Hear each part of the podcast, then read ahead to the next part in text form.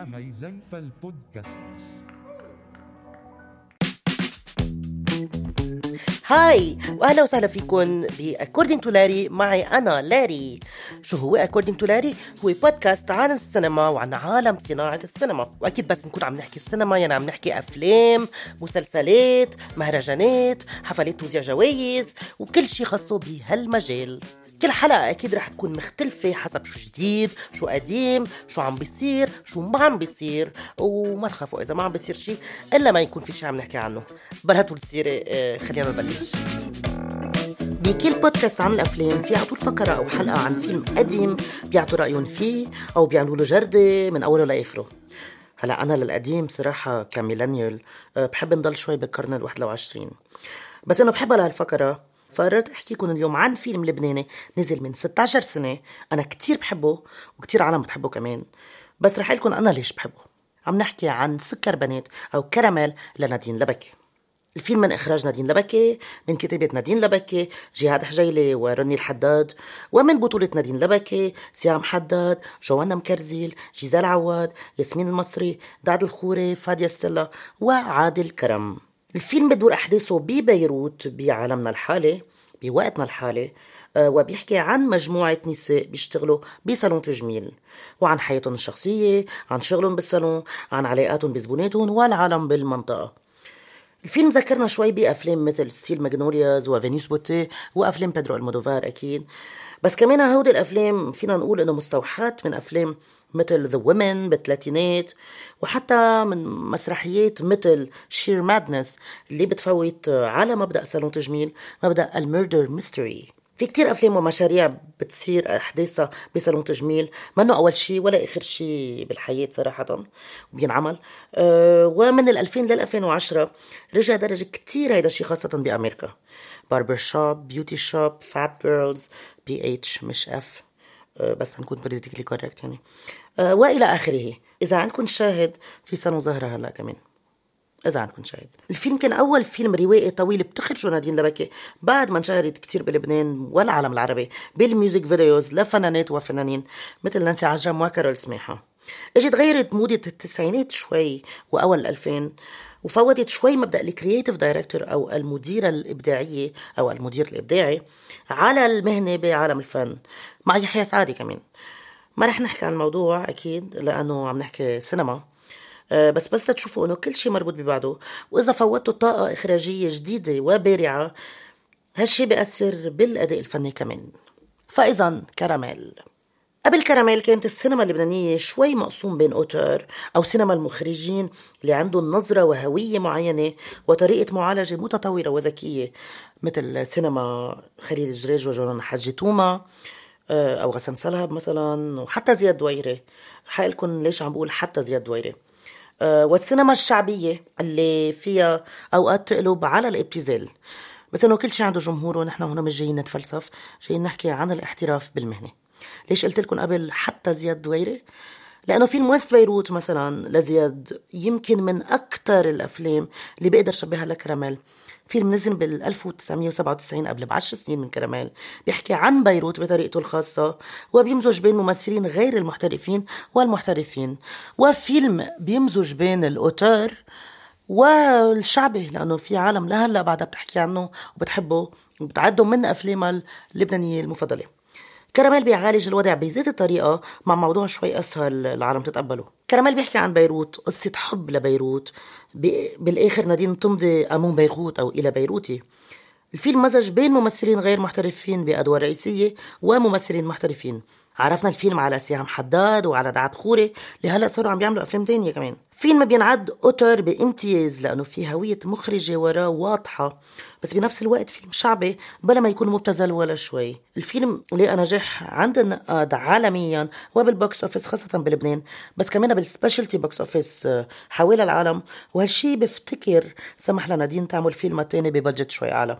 وحطها على الخريطة العالمية كمخرجة أفلام روائية طويلة عندها مستقبل باهر. من الاشياء المهمة تاريخيا بكراميل وبفيلم مثل كراميل هو إنه من الأفلام الكتير قليلة بلبنان اللي فيها نفحة ال post-war أو ما بعد الحرب. بيروت لو قد ما كانت حلوة طالعة بالفيلم مبينة إنه قاطع عليها الدهر مبينة إنه ظهرها بعدها صار لها فترة من الحرب بس إنه بعدها مش قادرة تترمم ويمكن ما تترمم. ومن الأفلام اللي كمان بتعالج وضع الطبقة الوسطى ببيروت مع هالمعضلة. هالشي ببلش من اليافطة تبع صالون تجميل. Si Belle اللي في شقفه منه منزوعة والبيوت القديمة بس منا vintage وحتى البيوت ال vintage مثل مثلا بيت روز وليلي مبين إنه قاطع عليه كل شيء صار بالحياة مثل ما كمان قاطع على كل الشخصيات بالفيلم. في كل أدلة ال post-war بس ما بينجيب سيرة الحرب ولا ثانية. مشان هيك فيلم بنرجع بنحضره هلأ. بنحس نفس الشعور لأنه لو خلصت الحرب بعدنا عايشين أثرها شخصياتها عايشين بس تتخلص نهارهم ويرجعوا تاني نهار يعيشوا نفس الشيء. فيه أثر dystopian شوي بهيك نوع حياة. خلص شي كبير غير حياة الجميع وعم جرب نكفي من بعده. بلا ما نحكي عنه The Elephant in the Room. من الأفلام اللبنانية اللي نزلت مش من زمان اللي بتذكرني بهالشي وبتحسسني بنفس الشي. فيلم The Sea Ahead أو البحر أمامكم.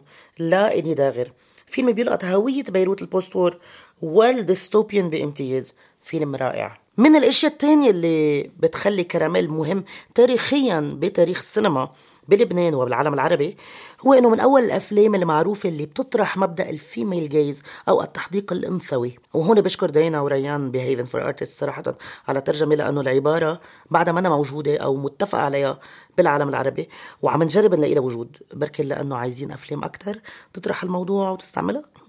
wink wink. عم بغمز بس ما فيكم تشوفوني لأنه بودكاست فاذا شو هو الفيميل جايز أو التحديق الأنثوي؟ هي عبارة نسوية بتصور المرأة بهالحالة بالسينما بطريقة اللي هي بدها إياها وإلها تحكم بالموضوع وبتلاقيها جذابة مش بالطريقة اللي مفروض تجذب الرجل. هون فيكم تقولوا إنه مدير التصوير إيف سحناوي اللي عمل شغل كتير حلو على الصورة هو المسؤول عن الوضع. لا هيدا شغل نادين وإيف سوا. نادين كمبدعة مع فكرة عم بتقرر كيف بدها شخصيتها يتصوروا بالطريقة اللي هن بلاقوها مناسبة وإيف عم بيطلع بالأدوات اللازمة تيلاقي لها الصور الحلوة. كراميل من الأفلام اللي لقيت نجاح مع الجمهور بلبنان اللي فيهم سينماتوغرافي أو تصوير حلو. بيحترم المعايير السينمائية المضبوطه للتصوير. من وين بيجي الضوء؟ شو أهميته بالقصة؟ كيف فينا نستعمله كشخصية رئيسية؟ وبهالحالة التحديق الأنثوي. لأنه الفيلم بيعالج موضوع الهوية الجنسية العذرية الدين العلاقات خارج الزواج في طريقة تصوير فيها تفصل بين فيلم نسوي وفيلم عم يحكم على الشخصيات النسائية والنساء بالإجمال. هون أهمية التحديق النسوي بكراميل وكيف بيعطي شخصياته الجواب الأخير بالطريقة اللي بدهم ينشافوا فيها وبيساهم بالكلام اللي ما عم بينحكى بالسيناريو. بالنظرات بكل شيء ما منقوله. بنفس السنة مثل ما حكينا بالحلقة السابقة نزلت سيلين سياما المخرجة الفرنسية أول فيلم روائي طويل لها وهي كمان من المخرجات اللي على طول بتروج للتحديق الأنثوي أو ال female gaze أكيد ما فينا نحكي عن كراميل بلا ما نجيب سيرة الجمل اللي صارت مشهورة بالفيلم واللي نادين مشهورة بها الشي بأفلامها ان جنرال صبايا حدا معه سيرفيات بس للزمور زموره غير شكل. يلا صبايا كل وحدة عودتها. مدام بومبيدو جو مابيل جولي وجو فيان دو باري وجاية أعمل أوت كوتور جمل متعقد صراحة فتصنا ضحك اللي قرب الجمهور من كراميل وأنا شخصيا هو مبدأ إنه الكوميدي منه شيء أوطى من الدراما. وفينا نستعمل الكوميدي بالدراما حتى نعلي دراما نغير لها جوا نعملها قريبة للشعب أكتر. بلا ما نروح للإبتذال.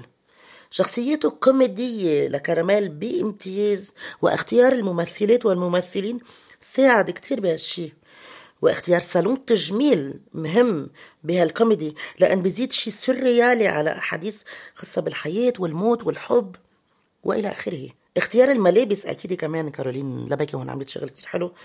اللي كلها ألوان بتساعد كمان بهالتوازن بين ال post-war والبهجة اللي عم بفتشوا عليها الشخصيات. وأكيد الموسيقى التصويرية تبع خالد مزنر بتزيد شي رومانسي على الوضع وبتخلي كراميل فيلم بيطلع شوي من من الأفلام المعودين عليها. كراميل بينجح بكتير من هالأشياء وأكثر إذا في شيء صراحة نسيته قولوا لي عنه. بس هودا الأشياء المهمة اللي أنا كنت حابب أحكي عنه اليوم. وليش كراميل فيلم كتير مهم وخاصة ليش فيلم مهم لإلي؟ فيلم برجع بحضره كل فترة. وعطول عندي نفس التعامل مع هالفيلم. إذا حاضرينه من زمان بنصحكم ترجعوا تحضروه. وإذا مش حاضرينه بنصحكم تتركوا كل شيء تهربوا من أشغالكم هلأ وتروحوا تحضروه. ما فينا نحكي عن كراميل ونجود بكراميل بلا ما نجيب سيرة ريبرتوار نادين أكيد السينمائي وتأثيرها على السينما اللبنانية والعربية. نحكي كتير نحن عن كراميل صراحة لأنه معروف عنه إنه كل العالم تقريبا بنحبه. فيلم صادق فيلم كتير قريب للقلب عنده شوي براءة فيلم روائي طويل أول إخراجيا. ما عنده شي محدد يقوله يمكن بس معمول كرسالة غرامية لبيروت وبيروت شخصية كتير رئيسية بالفيلم بتلعب دور رئيسي مهم. حكينا شوي قبل عنه كمان لهيدا الفيلم بس فيلم إلي داغر The Sea Ahead أو البحر أمامكم. كمان ذكرني بهالشي وين إنه بيروت بتلعب دور كتير رئيسي ووجودها واضح بالفيلم وأثرها ملموس. دور رئيسي مهم شخصية رئيسية مهم بلا ما تكون إنسان. في كتير أفلام هيك. بكرة شي نهار ممكن نعمل حلقة عن أفلام وين إنه آه، المكان بيلعب دور رئيسي أو شيء تاني بيلعب دور رئيسي. مهم بالفيلم. بنشوف حسب. بعد كراميل نادين عملت فيلم الروائي الطويل الثاني وهلأ لوين؟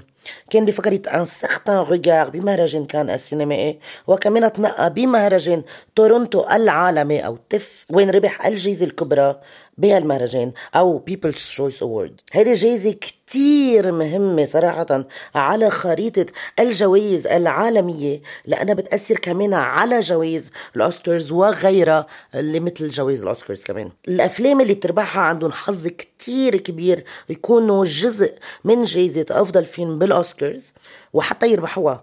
آه، من الأفلام مثلا اللي ربحانة هيدي الجائزه ورجعت ترشحت على آه، جائزه أفضل فيلم آه، بالأوسكارز عندكم مثلا Slumdog Millionaire The King's Speech Precious Belfast وغيرهم. تذكير إنه Slumdog Millionaire و The King's Speech ربحوا جائزة أفضل فيلم بالسنة اللي كانوا مرشحين فيها على جائزة أفضل فيلم وقتها فهيدي جائزة كتير مهمة جائزة ما لازم العالم تستخف فيها. توقعنا سنتها صراحة بس ربحت نادين آه هالجائزة. إنه فيلم يترشح على جائزة أفضل فيلم عالمي منه باللغة الإنجليزية بالأوسكارز. أه بس ما بنعرف صراحة شو صار وقتها.